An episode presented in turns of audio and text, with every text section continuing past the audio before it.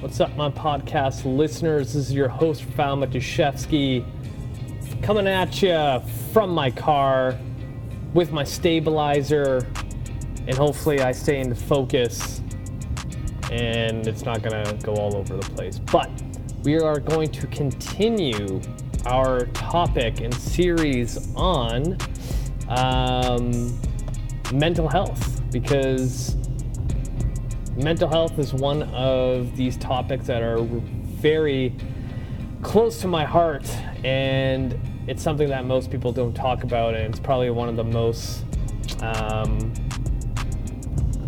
i guess uh, popular topic that i come out with when i put together my podcast episodes. I get the most engagement so obviously people think it's important. Um, today, what I want to talk about is this concept of saying no. So, part of our mental health, kind of to piggyback off of um, our last episode about capacity, is also learning how to say no so then you have the capacity to take on the things that's you know most important to you and i feel that all of us who are trying to be you know good human beings we tend to always say yes. Always saying yes to everyone, and we never have the ability to, you know, focus on ourselves because we're constantly giving to others. So, what the hell do I mean about all this? There are two books that kind of, well, there's two books on this topic. The first one, which is literally my most all time favorite book, called Essentialism. And I've brought this book up so many times in my podcast that I've lost count. But the second book is basically a ripoff of Essentialism. Um, many know it a lot better than uh, essentialism is called the art of not the subtle art of not giving a fuck. And honestly same concept um, in the subtle art of not giving a fuck they have this golden rule of if it's not a fuck yes it's a no. And in essentialism what they look at is you know if you are not excited about a decision um, that you chose, then it's going to be a no and it's a low priority in your life. So it's the same concept. Um, side note slash tangent and rant.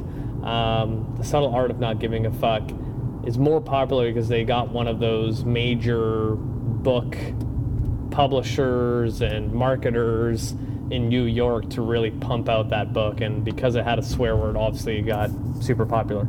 Anyway, um, what I took from that book is that us as human beings that are naturally kind, we tend to take on a lot.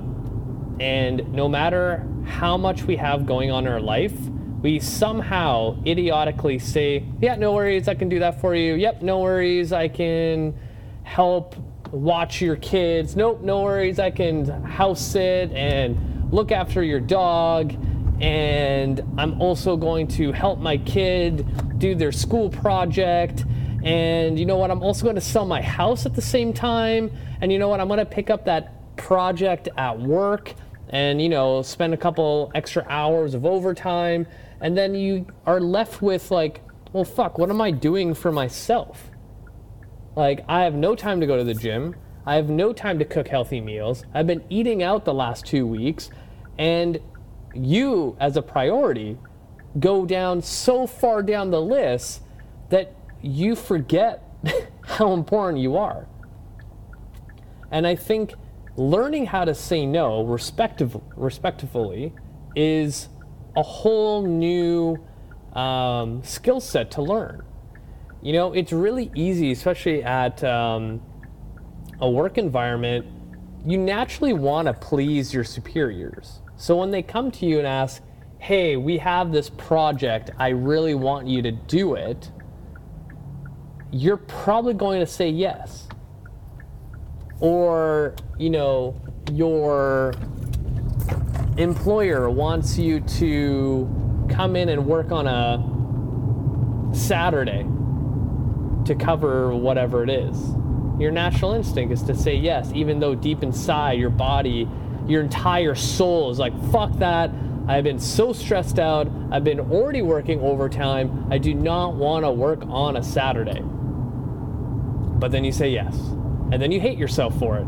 And then you go into this spell of having such a low capacity and threshold for stupidity, and you start lashing out and taking it out on people who love you or your coworkers that are just trying to be nice to you, but because they're chewing their gum too loud, you're like, what the fuck, Janet?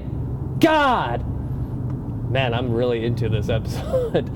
um, but I think you know where I'm kind of getting with this. But learning how to respectfully say no, you know, and giving a good reason where if you just say, you know, as much as I would love to come in on a Saturday to help X, Y, and Z project, I already put 60 hours in this week and, you know, my son has a soccer game and I promised him I would have to be there.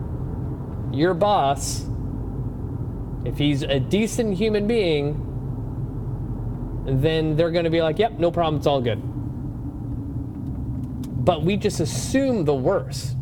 We just assume that everything relies on our shoulders, that we have to do things, that if we don't do a certain thing, the whole world will explode and there's going to be nothing left without you doing it specifically.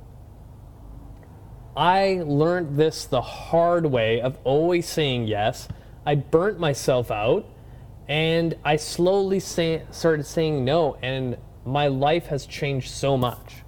But now here's the flip side.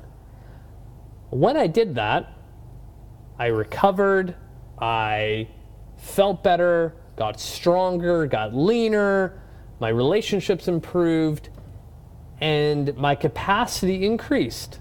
So, what's a natural thing to happen when your capacity increases? you take on more shit.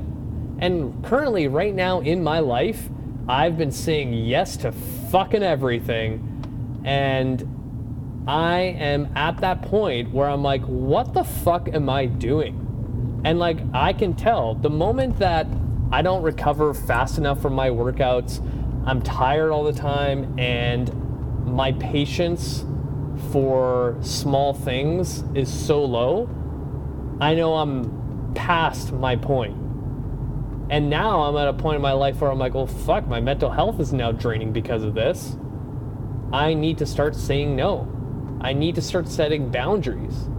You know, like as a trainer, I get emails and messages from clients all the fucking time. All the time. It's not a bad thing because I'm there to help.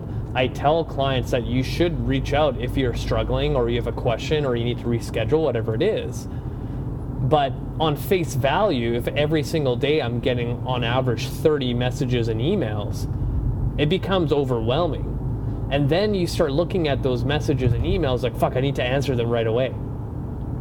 But I've learned from the very beginning that the best thing to do is kind of give yourself, you know, this idea that every single email and message you're going to answer within 24 hours. It doesn't have to be right there and then.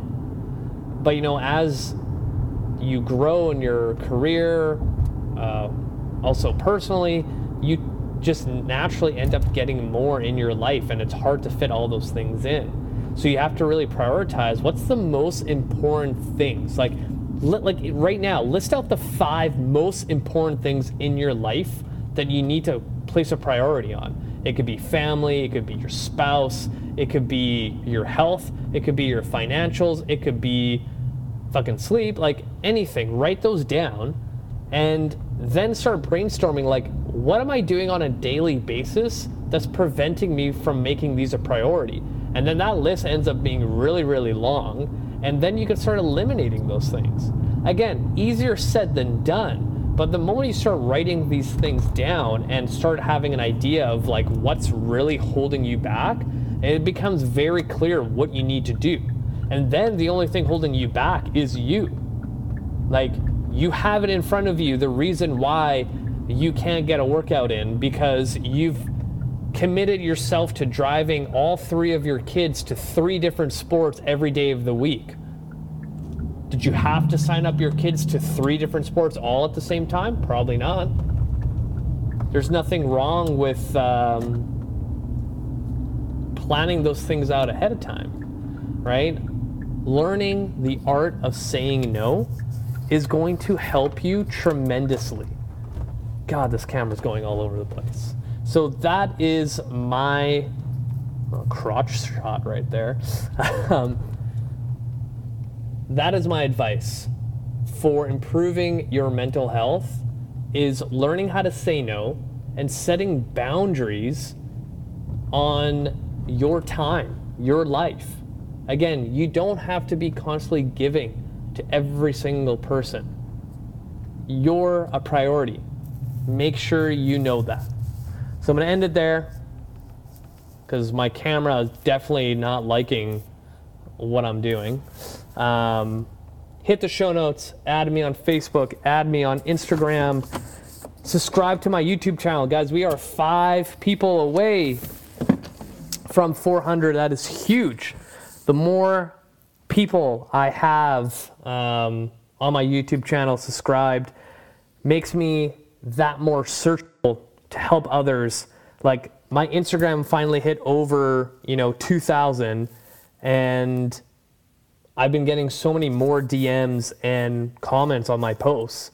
And this is more reason for you guys to help me because again, I don't advertise on my podcast at all. Like I get emails all the time for different products and businesses that don't really mesh with fitness that will pay me money to advertise, but that's just not my jam. But um, please subscribe, share this podcast with your friends and family. If you have any questions, feel free to reach out. That's it for me. Until next time, you guys.